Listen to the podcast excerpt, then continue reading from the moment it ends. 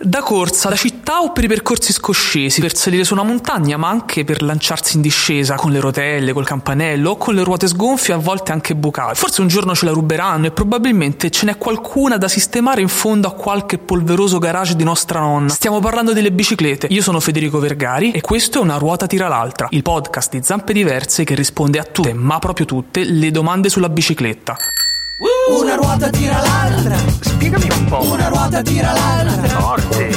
Una ruota tira l'altra. Ma davvero? Una ruota tira l'altra. Ma perché? Una ruota tira l'altra. Ma quando? Una ruota tira l'altra. Dai. Una ruota tira l'altra. Fede. Una ruota tira l'altra.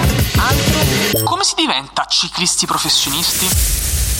Ben ritrovati all'ascolto del nostro podcast. Oggi, se c'è qualche ragazzo che sogna di diventare un giorno un ciclista professionista, vi diciamo come fare, o almeno vi raccontiamo i primi passi da muovere. Dai. Prima di tutto, ma questo vale a prescindere da quale sia il vostro sogno, non dimenticate mai che all'inizio dovete soltanto divertirvi. Poi, in un secondo momento, se la passione aumenta e le qualità ci sono, perché non provarci sul serio? Sappiate allora che per diventare un ciclista professionista servono allenamento e costanza.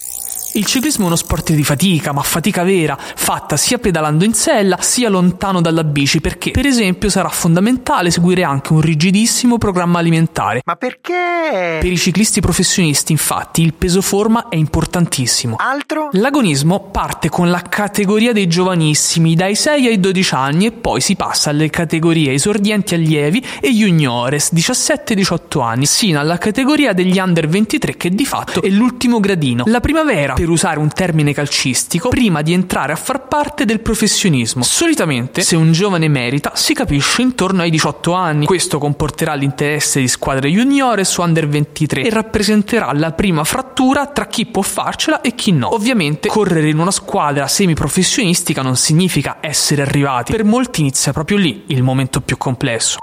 Rispetto a 20 o più anni fa, il ciclismo agonistico sta diventando uno sport sempre più popolare ed è facile che nella propria città o in quella accanto ci sia almeno una squadra alla quale poter chiedere informazioni e iniziare a capire se si tratta soltanto di un piacevole hobby o se può diventare anche qualcosa in più, magari anche una professione. In bocca al lupo a tutti!